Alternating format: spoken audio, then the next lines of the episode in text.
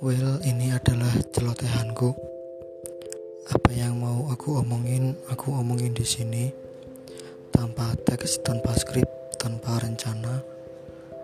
Apa yang ada di pikiranku, apa yang ada di kepalaku, aku keluarin. Jadi benar-benar orisinil dari apa yang aku rasakan, dari keresahan-keresahanku. Kalau kalian mau dengerin, silahkan.